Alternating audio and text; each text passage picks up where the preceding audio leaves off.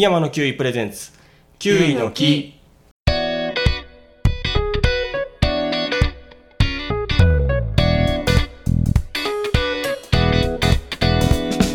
この番組はキウイのことをもっと知ってもらってもっと食べてもらえるようにおしゃべりする番組ですパーソナリティはキウイ農家の山田ですキウイ農家の深井です。キウイのカパートの片山です。キウイ勉強中の原口です。よ同じくキウイ勉強中の阿部です。お願いしますろしくお願いします。誰ですか？いやー、そうですよね。えっと今日はえっとうちに視察に来てくれてはるばる福島県から大熊町からはい。来ていただいた、えー原口さんと安倍さんです。えーとはいどうしようねちょっと簡単に自己紹介をはいお願いしていいですか？はい、ありがとうございます。えっ、と原口拓也と申します。えー現在あの和歌山大学というところに通ってまして、まだ4年生なんですけども、えー3年ほど前から福島県大熊町さんと,、えーと関わらせていただくきっかけがありまして、そこでえっ、とキウイもう特産品だったキウイフルーツを復活させるといったそういった、えー活動に今参加させていただいている、えーものです。よろしくお願いします。はい、お願いします。はい、同じく阿部と申します。私も、えー、と出身は横浜なんですけど、3年前ぐらいから福島県の大熊町というあの原発事故が起きたあの原発がある町で特産品のキウイフルーツを、えー地元の方と一緒に育てようという活動を今、えー参加させてもらっていて、まあ、それでちょっとキウイのことを勉強したいなと思って今回は香川まで来させていただきました。よろしくお願いします。お願いします。ます。すごいですね。すごい。ですね。ちょっとあの SNS ではね、ちらちら見てたんで、はいどすごいなんか活発に活動してるなって見てて、気になってたんですよ。はい。あで、りがとうございねます。遠くから見に来てくれるうちまで来てくれるっていうから、ちょっとえじゃあちょっと基本的なところから、はいえっと大熊町じゃなくて、はい大熊町っていう名前なんです。そうなんです。実はあの私もずっと大熊行った時はあの大熊町って間違えてたんですけど、結構関西の方だと町じゃなくて基本町じゃないですか。うん何々町何々町うん。でも東北のあのエリアって基本あの町じゃなくて町呼びすることが多くて、で結構多分東北のエリアだけだよね。結構町っていうのは、まあ私も関西出身だったんでずっとこんがらがってたんですけど、ああちらの方だと大熊町ということが多いみたいですね。はい。大熊町はもともとキウイの産地やったんです。そうですね。あのキウイの産地、まあ、あの大規模な愛媛とか和歌山と比べるともう全然ちっちゃいんですけどももともと町のコンセプト自体があのフルーツの香り漂うロマンの里ってへいうー。ロマンの町です はいそうロマンの町ですね。はい。間違えちゃった。ロマンのの里で合っか里で合ってじゃない？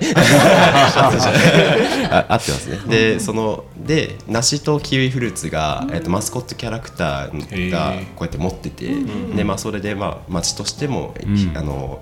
一押しの 特産品だったっていうので、えーもともと育てられてました。なるほど。まあ、あの里で会ってました。あ里ではい一瞬からがってしまって。えーっとそのキウイは震災でなくなっちゃったんですか？そうですね、えっとまあ、もともと特産品だったんですけど、震災で、まあ、あの原子力発電の事故が起こって、でまあ、あの放射線が出たということで、えっと、もう梨と木畑すべてもう抜根されて、もう本当に更地に一塊も残ってないみたいな状況で、全部なくなってしまってますね。じゃあ除染作業。そうで？すそうですね、除除染染作業で、まあ、抜根して、まあ、土も表層と全部取り除いてしまって、すごいな。でやっぱ避難指示みたいなのもずっと出てて、2011年に事故が起こってから2019年までは町全域が避難指示対象で、19年にちょっと一部解除されて、また去年、えー町の中心部がちょっと解除されたっていう感じなんですけど、それでもまだ、まあ、半分ぐらい、結構多くの場所でまだ避難指示が出てて、人が、まあ、住めないというような状況もあるんですけど、逆に解除されたところではもう普通に人が住んで、あのまあ、楽しくというか僕らも。今夏休みはそっちで生活してるんですけど、生活させてもらっててっていうような、まあ、ちょっと特殊な場所なのあもともとキウイかなっていう。農家さん、もともとやってらっしゃった方々も、この、あの、参加してるんですか、このクラブ。あそうですね。そこで言うとあの、まあ、皆さんが参加されてるわけではないんですけども、今あの実際にキウイの活動で栽培指導という形でもともと大熊町で、えーキウイフルーツ育てられてた関本さんという方がいらっしゃるんですけれども、その方が栽培顧問として入っていただいて、その人に教えていただきながら、えー栽培をしています。フルーツガーデン関本の関本あそうです。あフルーツガーデンはい関本です。はもともと福島の方だったんですそうですね。大熊町で梨とキウイフルーツを育てられてた方で。あそうなんですね。えっ、と構造をちょっと聞きますけど、はい。ど どういう構造で、はい。え大えちょっとね大熊町はい。キウイ再再生クラブはい。はいっていう名前の活動ですよね。そうですね、はい、じゃあちょっと私から説明させていただくと、そうですね、大熊キウイ再生クラブっていう団体が、まあ、あって今私たちはそこで、はい、入らせてもらって、さっき言ったように関本さんの指導をちょっと仰ぎながらやってるっていう感じなんですけど、もともと,、えー、とこれが2019年ぐらいに立ち上がった団体で、地元の町の方と、あとはそのお仕事の関係で町にこう来てた方とで、うん。まあ、震災前の特産品のキウイを今一度復活させたいっていうのでもう最初は本当プロの農家さんじゃなくて本当に地元のやりたいっていう方が集まって団体を作って、うん。まあ、ちょっと畑借りて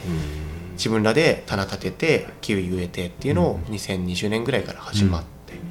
ていうところに、えー、と私と原口が去年ぐらいからうん。ちょくちょく行かせてもらうようになって、ん。でも本当にそれは、まあ、みんな他に仕事がある中で、たまに週末集まって、まあ、ちょっと作業したりっていう感じで,、でまあ、その関本さんも指導を受けながらだったんですけど、今関本さん千葉の香取市に、えー、とご自分の園地があるので毎回来ていただくわけにもいかずで、うん。やっぱりこうどうしても管理とかは、まあ、プロの方がやるレベルには到底及ばなくて今2020年に、えー、と最初のやつを植え付けてるんですけども今年で3年目4年目になるんですけど、まあ、多分普通のプロの農家さんが見たら全然ダメじゃんっていうような正直レベルなんですけどただ目的としてはそのキウイの再生っていうのと同時にそこをきっかけでまだあのいろんな人が畑に集まってこうコミュニティをまあ一回その避難指示でみんな外に出てもともとあった町のコミュニティとかが失われてしまった場所。で今もその町外に避難してる人がもともとの町民の大体90%ぐらいなんですけどそういう人がたまにその作業の時に戻ってきたりとかあとはまあそういうなんか町の一つのなんかこう再生のシンボルみたいな意味合いのまあそういうコミュニティみたいな面もすごい大事かなっていうところで。まあ、栽培の部分まだまだ至らないところがありつつですけど、まあ、その一緒に勉強していくっていうプロセスを含めて、まあ、キウイを軸にその町と地域のために何かできたらいいなっていうふうなところで、えー活動をしているっていうような形になりますね。なるほどはい、いい活動ですね。うん。すごい志が高いというか。いやーでもまだまだね栽培技術は はい。本当に難しいです。難しいですね、もう本当に素人なんで特に僕は、はい、で原口の方はちょっと果樹あの研修受けたりとかもあったんですけど、どういうきっかけでこれ参加しようみたいなことになったんですか？そうです。ね、まあ、私から言うと、はい。私はもともとなんかその報道の記者の仕事みたいなのをしたかったんですよ。っていうのでずっとこの町の方に取材みたいなのをさせてもらってて、まあ、やっぱりその震災前の町の様子がだいぶ変わってしまった中でなんか昔の町ってどういう感じだったんですかっていうふうなうん。ことを町の方に聞いてた時に、うん。やっぱりこの果樹が盛んな町だったので、やっぱその時期になると、うん。まあ、梨の花とかキウイの花が綺麗だったとか、まあ、取れたらその仲いい農家さんからキウイとか梨が送られてきたっていう話を、まあ、結構聞いててでも震災でやっぱそういうのがなくなっちゃったのがうん。すごい、まあ、悲しいっていうようなお話を伺ってて。ああなるほどなそういう昔の風景があったんだなっていうのをちょっと聞いた時になんか私もなんかそこの再生みたいなのにちょっと関われたら嬉しいなっていうきっかけで最初はその団体の活動に参加させてもらってやってるうちに結構あ面白いなって思ってうんまあちょっとキウイのこともいろいろ勉強してみようと思って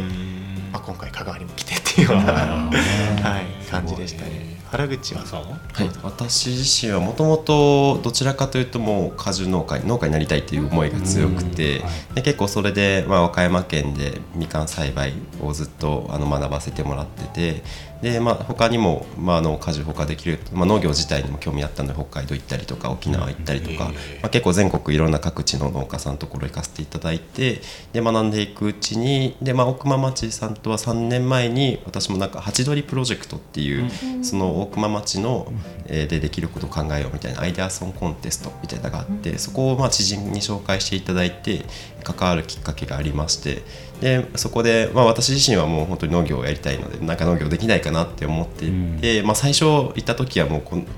そんなんでできるわけないやろみたいな、その被災もあって、あの放射線もあったし、その風評被害とか、まあ、本当は安全性は、まあ、ある程度担保されてるんですけどそういう風評被害とかどうやってやる払拭するんやみたいなめっちゃ言われたんですけど、まあ、でもその大熊キウイ再生クラブっていう、まあ、キウイの再生に向かってやってる活動があってでここにあ農業活動してるっていうので私もちょっと関わらせてもらってで活動していく中でその関本さん先ほど言ったフルーツガーデン関本さんにもお会いして、で実際に千葉県でそのキウイフルーツを食べさせていただいて、えこれなんでめちゃめちゃうまいやんみたいな、こんな美味しいキウイあるんだっていうところにすごく感動して、で今までまあみかんとかも本当にいっぱい美味しいもの食べてきたんですけどこんな美味しいものがあってしかもキウイってあの結構まあ和歌山とかでも身近に見ててでこれ育てたいなっていうふうなことを思って、でまあ活動してて、まあ、大熊でもその特産品がキウイフルーツだったっていうのもあってこの場所でやりたいなってところから結構福島県に通うようになったっていう経緯になってます。はい。いいですね。えその大熊キウイ再生クラブは主体はどこなんですか？主体は、えー町あ町いや特に行政と明らかに絡みがあるっていうわけでは別になくて。任意団体みたいな感じそうですね。本当に任意団体であの役場の方もメンバーとして普通に個人で入ってたりはするんですけど。関本さんが、はい。その発起人というかいや立ち上げた感じではそういうわけでもなくなんかあれですねちょっとちらっとあのツイッターの方からリンクとか見させてもらったら、ディスコードとかがあって、うんあのあラオがああうん。る感じうん。なんだと思ううん。ので、だから誰が主っていうわけじゃなくてみんなで作っていきたいって感じなのかなと思ったんですけど。NPO みたいな感じや あれそうです。まあでもあれを言い出したのは今年からなんで。もともとは、はい、だしまあうんうん。ちょっとこう難しい言葉を使っても分かんないのもあるんで、まああの本当にシンプルにあの休みの日とかに集まってみんなで、はいあの町の特産品もう一回キウイ頑張って育ててみようよっていう本当にそれぐらいのところ。発起人の方は、うんあの本当に町にお仕事の関係で町でお仕事をされてた方なんですけど、まあ、本当にその方もなんだろう本業は全く違うことなんですけど、うんやりたいって言ってそこになんとなく人が集まってやってるような感じですね。はい。その方も発起人さんもフルーツガーデン関本さんにあのーお前もやってみればいいやんみたいな感じで言われてもうやるしかないみたいな感じらしくて。はい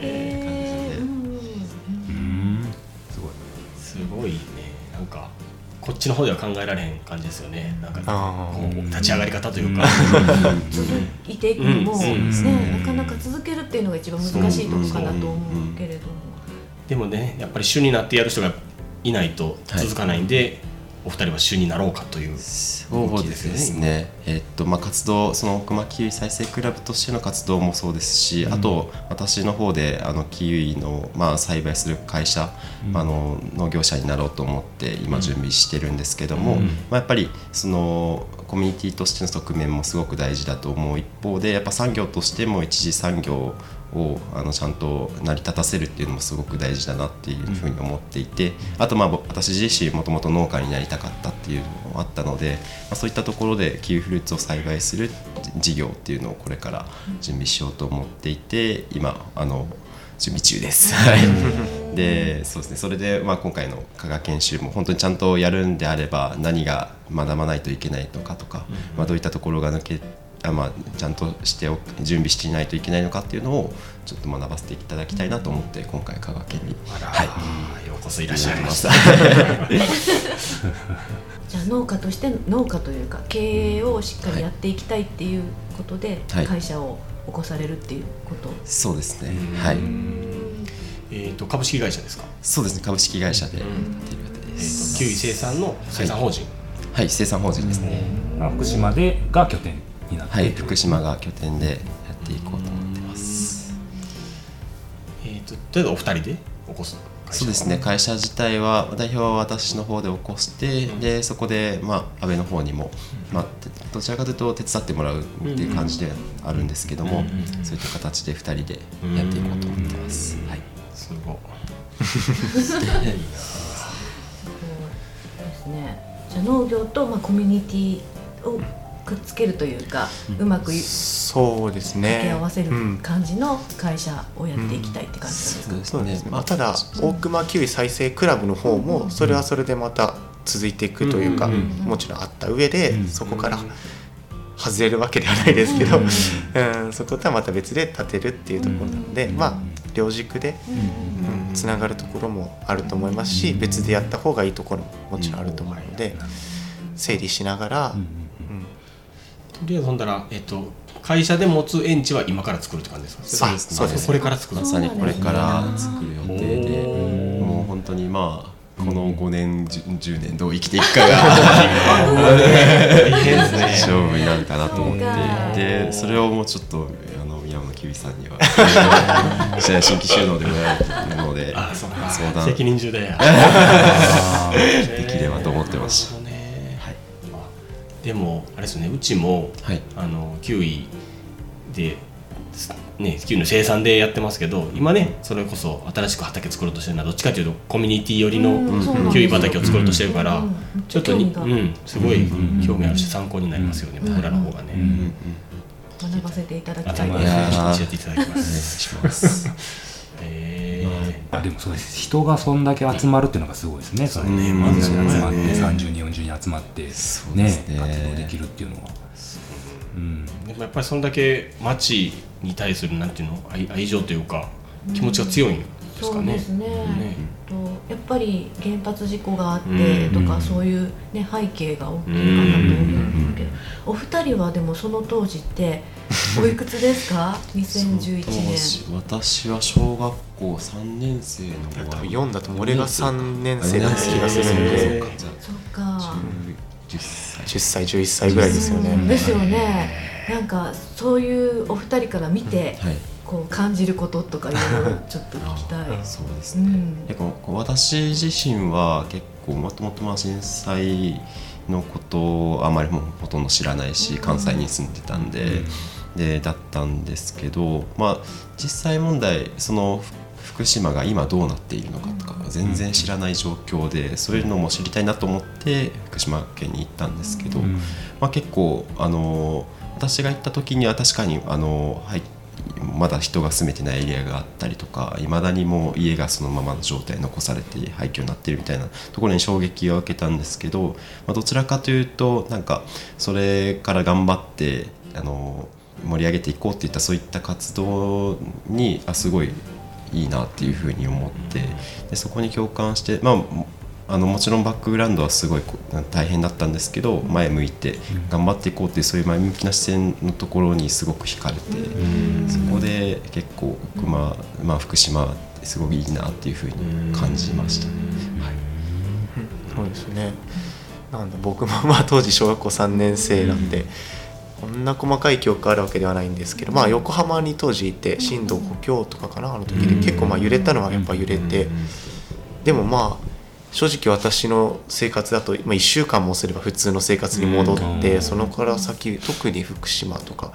考えることはなかったんですけどただ大学入ってまあなんかこうちょっと気になって取材みたいなことをした時に自分とそれこそ同世代の当時小学校3年生4年生だった方がその大熊出身のそういう方に聞いた話と話を聞いた時に、うん。まあ、本当小学校の帰りの会の時に揺れて避難してそのまままだ家に帰れてないまま十何年経ったみたいなことを聞いた時になんかそれって結構自分の目線と近い人がなんかそういうふうな経験をされてるのってやっぱりこうなんだろうただ事じゃないなっていうかやっぱりそれって結構大きな問題としてやっぱりあるなっていうので何らかこれうん私自身としてはもっとその福島で今起きてることとかもいろいろもっといろんな人に知ってほしいなって思いもあるし、ただ普通にニュースとか見るだけだとやっぱりこう興味持ってもらえない人もいると思うけど、もしかしたらそのキウイとか農業ってちょっと違う角度からでも町のことを知ってもらえたりこう考えてもらえたりっていうことはできるんじゃないかなっていう部分があったので、まあ、さっきの活動も、まあ、コミュニティみたいなところの延長線上にこう、まあ、それきっかけで町にこう関わったり知ったりしてくれる人が増えるんだったらそれはそれで意味がある活動なのかなとか思いながら最近は、はい、やってますね。ねもう一気に私らは本当に近くなりましたよね聞いて。そうですね、うん。初めてですね、ん。そうですね意外と近いです。あの私もいやー。あの月にうん。2往復してて大阪と福島。で夜行バスで東京出て、うん。うん。でバスで福島行けるんですけど、はい意外と夜行バス寝てて、うん。朝起きても東京でバス乗り換えて寝てて、でで寝て起きたらついてるみたいな 感じで意外とそれは原口さんやからつ そうです我々にはちょっと体動かんよ多分だか買い物ならんすねら移動で計算したら地球一周分してるらしくて、えー、すごいででも寝てたら地球一周してたみたいなね。意外と近い。ですそうなんですね、意外と近い。近く感じまあちょっと行ってみないか。んですね、ね。乗り継いで。ね四国からだったらどう行けばいいんだろう。結構大変そう。東京までと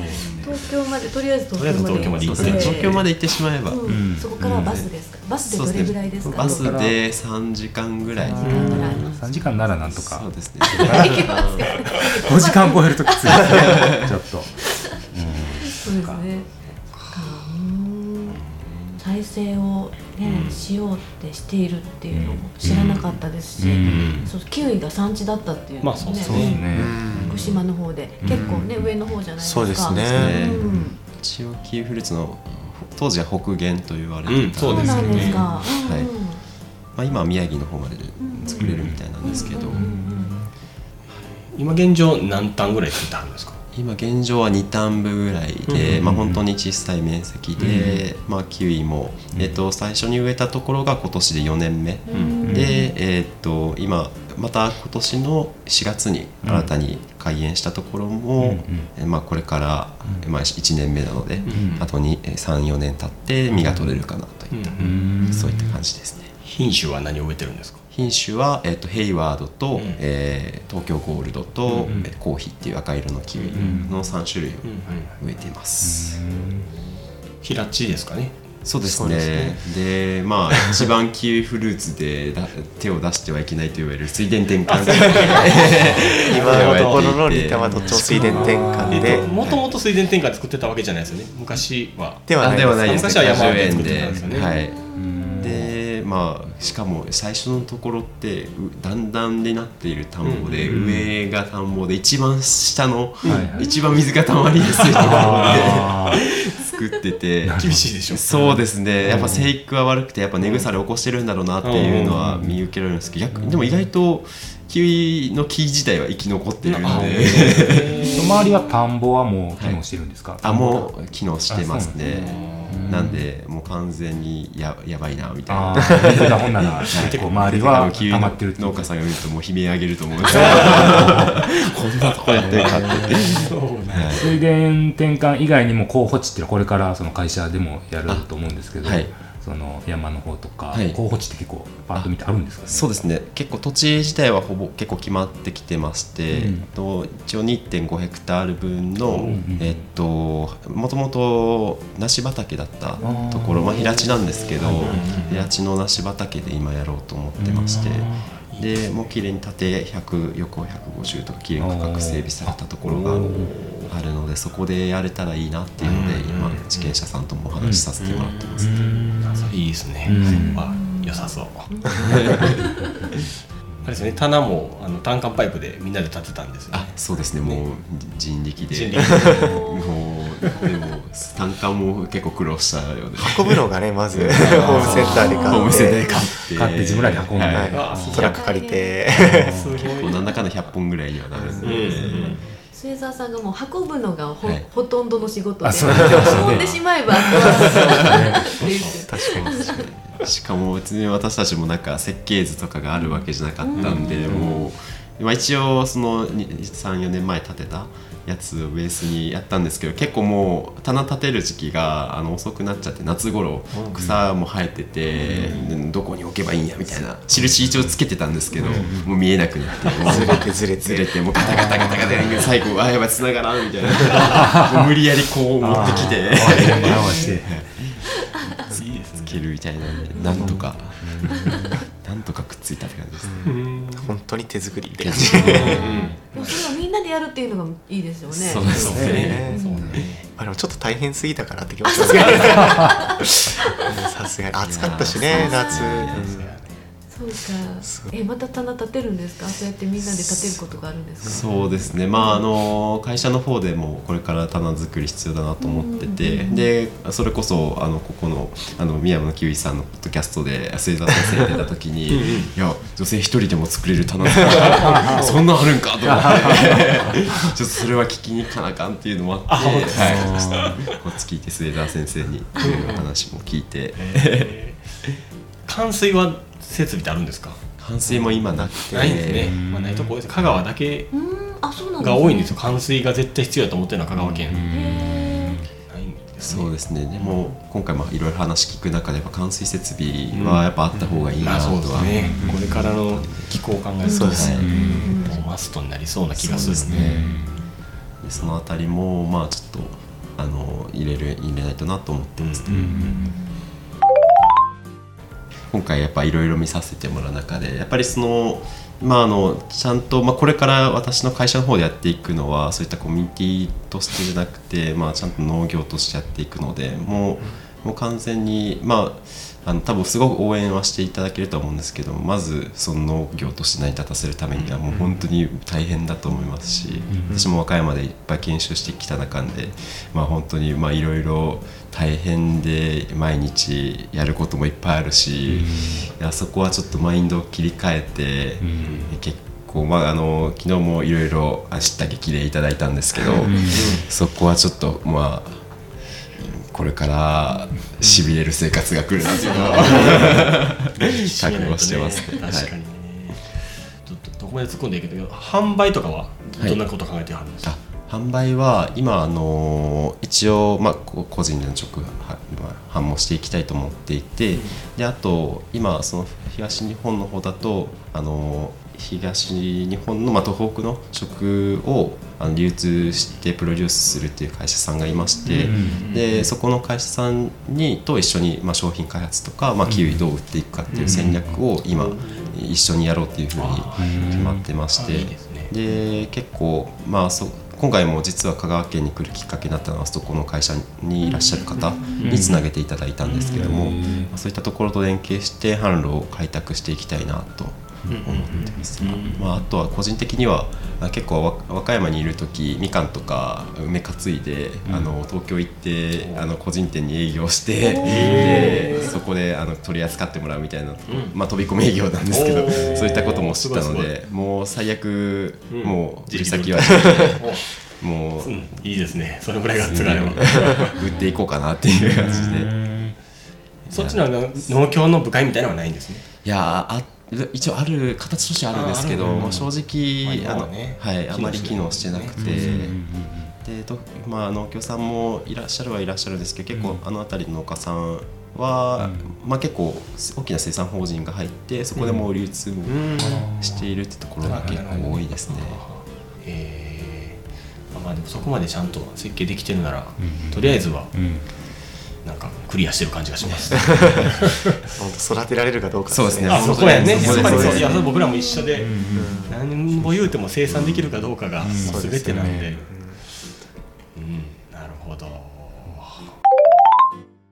最後にしましょうか。あ最後に。あえもうまだなんかえまだなんか い。ぱいあるけどいっぱいあるけどね。なんかねいやいや。うんまあ、正直言うとやっぱり私も、まあ、本来であれば、まあ、3年間研修とか受けた上で、まあ、チャレンジするっていったところを、まあ、結構、まあ、すっぽかしてというかみかん研修を受けてたにしろ、まあ、あのそこはやるので本当同時並行で勉強を学びつつ実践していくしかないなって思ってるので、まあ、そういったところでまああのいいろいろ学ばせていただきたいなとも思ってますしそこはちょっと一番ちゃんとしないといけないなとは思ってるんで、はい、そこを頑張っていきたいです。まああのコミュニティとしての奥間町のキウイフルーツも復活させるっていったところは一番まあやっぱ根底にあるんですけども、ちゃんと生産をやるといった以上もう失敗、まあ失敗してもあの仕方がないなっていうマインドも大事だとは思うんですけど、うん。うん そこはもう完全に農業と今やってる活動っていうのは切り分けて意識を変えていっていこうかなと思ってます。うん。なるほどね。あれですよね。加工品も結構いろいろはい。遊んでますよ、あ、そうですね。あのイベントに出たりしてましたよね。あ、そうですね。そうソーダとか作ってました。あ、はい、あキウイソーダとか作ったりとか、キウイ。神社のあれを見たんですよ。あそうーへえこの間のイベントですかね。あ、そうですね。あれはあれはどういうあ、はい。聞いてもいいんです。か。あ大丈夫です。どういう風な作り方をしてるんですか？これはまあ結構シンプルでジンジャーシロップっていうのがまあ生姜から作れるんですけど、それを作ってそのシロップとあとあのペーストにしたキウイをあの入れてうん炭酸水で割って飲むっていうだけなんですけどうん意外とあれ一番人気なんか本当に僕らが美味しいキウイの飲み方とかをちょっと やって試してる中でこれいいなってなったやつをうんちょっとまあ他のイベントとかでも飲んでもらってんまあ活動を知ってもらったりとかうん大熊にキウイってあったんだよっていうのをまあ知ってもらうそれはやっぱコミュニティベースの方なんでまあイベントとかでちょっとずつ広がっていけばまあ多分それが巡り巡って自分らが本当に農業としてやるってなった時も多分まあそういう人が応援してくれるかもしれないし買ってくれるかもしれないしっていうところをまあちょっとずつ広げていくのも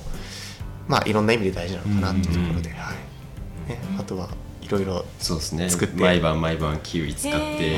キウイカレー作って。はい見ましたよ輪切りが。あそうです。ねえ中にも入ってるんですか？はいはい中にもあのえー。キウイ果肉をとかしてて結構美味しいんですよ。美味しいですよね。カレー。ねそう。僕らも入れる。うん。あうんそうああそうなんなですすね。すごい。結構最初本当に合うんかみたいな思ったんですけどうん結構味も馴染んで美味しくて一回なんかキウイラーメンもやってあキウイラーメン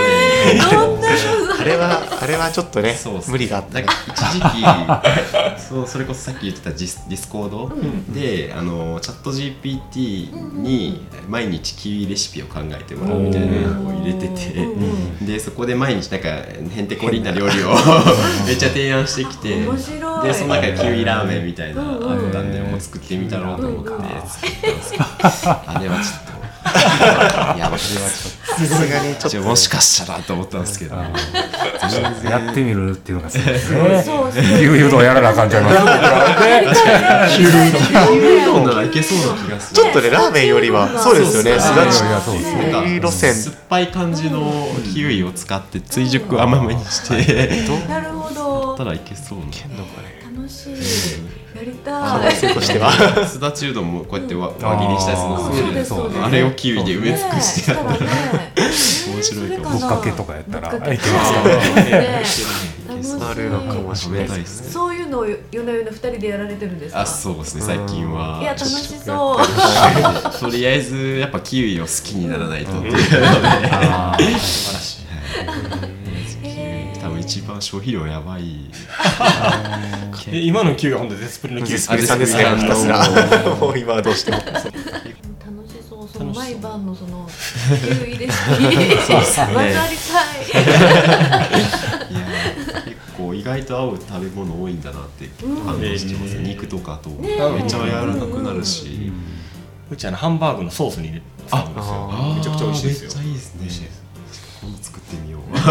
いろんな可能性が。うんですね。なんかいいのができたらじゃあ。お互いに。お互いに。そうだ。ジンジャーもこの間ちょっと作ってみたんですよね。そうなんですよ。そうなんですね。じゃあそうジンジャーエール合うんじゃないかって。あそうなんですね言って。そうですね。シロップベースで作るとまた違った風になるんで、あれがあったらねシロップがあったらいうん。ろいろねそうですね。そうですね。混ぜれるんでね。うん。確か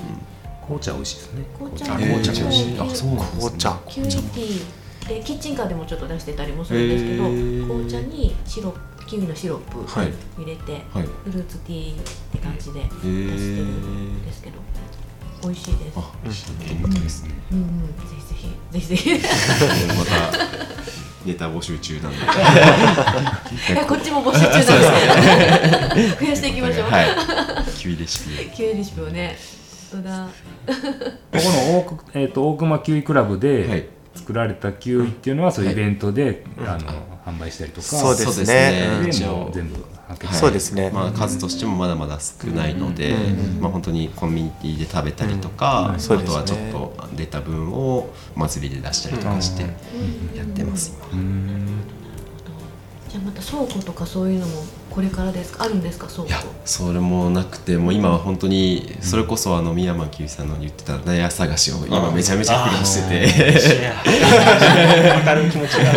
るいややっぱ建てるしかないのかなみたいな。結構やっぱり納屋がまあ取り壊されてたりもしてで残してるところも意外とまあ戻ってくるから残したりみたいな。そうだねそういったところも多いのでまあちょっともうそこは結構今直面している課題ですね。納屋問題と。そうね設備がいりますもんね。そうですね。うん、取ってすぐ出せるものだったら、はい。そうですね。冷蔵庫とかもね大きいやつ作らないと。へえねディスコードにね。入れてほしい。あ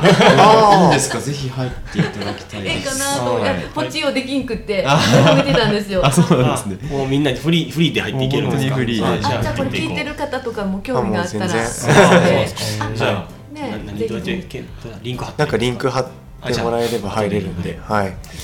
そうですね。概要欄に貼ります、はいまあ普通の SNS みたいな感じで、ね、たまに僕らがそうですね。古城の様子とかちょっと載っけたりとあか、そうなんですね、はい。へねうん。だってぜひ宮山さんのキウイとかも宣伝してもらったりとあか、様子とか教えてもらったらね 面白いですからね、香川チャンネル作って。そうですね。チャンネル作ってくれるんですか？お お何でも何でもありなんで。本当にいや何よりもでもちょっと明るくねみんなで前向きにやってるっていうのがすごい。うん。いいななんか。ね会社もできてなんうんかすごいですね。盛り上がっていく感じがしますね。うんそうなっていけばねそうですね。いいねもっともっと。私自身としては会社の方はこれからまあいろんな大変なことを見ていくんでちょっともうやばいなと思った時には宮山のキウイさんに相談できて はい。失敗はいっぱいしてる あのもっと先の方のなんか将来的なことはどんなことを考えてるとかあるんですか？そうですね。やっぱり私たち、まあ、大熊町の取り組みでいうとやっぱり特産品を復活させるっていうところがあって、まあ、個人農家として、まあ、成り立たせるところじゃなくてやっぱり大熊町がキウイフルーツ特産品だねって言われるぐらいになりたいので、まあ、将来的にはその実際にキウイ作ってみたいっていう人も増やしていきたいなっていうふうに思っていて。やっぱまあちょっとかなり、まあ、時間軸としては長くなってしまうんですけど、私自身としてはその、まあ、キウイフルーツ自体にもすごく可能性を感じてて好きなのでそういったそのキウイフルーツをあのもっと日本に広げていけるような、まあ、あの海外とかにも広げていきたいんですけど、そういったところも、まあ、長い時間軸で見たら、うんうんそういった展開もあのしていきたいなとあいいですね。ます。はい。一緒に頑張りましょう、はい。本当に同じ方向向いてると思うんで、そうですね。ね。そうですね。え安倍さんはありますか？そういう。あそうですね。まあなんか僕も、まあ、原口が言うようにやっぱりそのまずは大熊町で、まあ、僕もすごい今までもお世話になったんでそこに対してっていうところですけど、まあ、その先も本当にやっぱ果樹産業僕もちょっと最近農業のことを勉強してやっぱり果樹とか農業ってなかなか厳しい部分も、特に後継者がいないとかこれも本当にどこにでもある問題だと思うんですけど福島って特にそういう問題が、まあ、原発事故のおかげで10年先送りになってきたようなところが結構あると思うんですよね。急に状況が変わってやっぱりこう引き継げないとかっていうところがある。そういう場所でもっとこれから先の農業とか、まあ、日本のなんかこうつ基本なんだろう本当に食って一番大事なところだと思うのでそういうのを支えるなんかこう産業の在り方っていうのをこう私自身もこう見つめ直していけたらいいかなと思いますしそこに何らか力になれたらいいかなっていうふうな思いがありますね、うん。はい、まだまだ駆け出しで勉強中なんですけど、はい、多分あの今からその町を作っていくみたいな感覚もあると思うし、うん。農業自体も今から新たに作り直すっていうところもあると思うんですよ、だからなんていうかなルール作り今からのルール作りを任されてるぐらいの可能性もあると思うんですよ、あのね、僕らみたいに先輩がいっぱいおるところは昔から作ってもらったルールがあって、それに沿いながらやるっていうのも一つ僕らは安心してできるんですけど、多分福島は今からルール作りなんで、そこも大変だと思うんですよね。そうですね。でも新規収納がしやすいうん。作り方とかもできるやろうし、なんか畑の、ね、ルールも今から作れるんで、その辺は面白いところでもあるし責任もある、そうですね プレッシャー与えるわけじゃないです。でも楽しいですよね。そうですね。それこそ本当新しい農業の形みたいなのが作っていけるかもしれないですよね。もうなんか当たり前に発信するのが農業みたいなのは福島から始まるかもしれないし、いいっすね。いいですね。それを若い人がやり始めるっていうのがいいっすよね。ゃいいですね。いやー面白い。応援しましょうよ。ありがとうございますそんなところでいいですか？はい。はい。大丈夫ですか？はい。はい、ありがとうございます。いや嬉しかった。嬉しい。です。まさかの。まさかのもうずっと聞いてたので、本当にびっくりしてました。ちょっこんな弱小番組をいやいやいやいや。いやもうともう二三週してますから。すいません。ねありがたい本当にすごいですね。ねこちらも本当学ばせてもらうところいやいや。がたくさんあるかと思うのはいで本当に。ぜひ交流をお願いします、はい、こちらこそよろしくお願いします。じゃあ今日は福島県大熊町から、はい。えーお越しいただきました原口さんと安倍さんでした、はいありがとうございました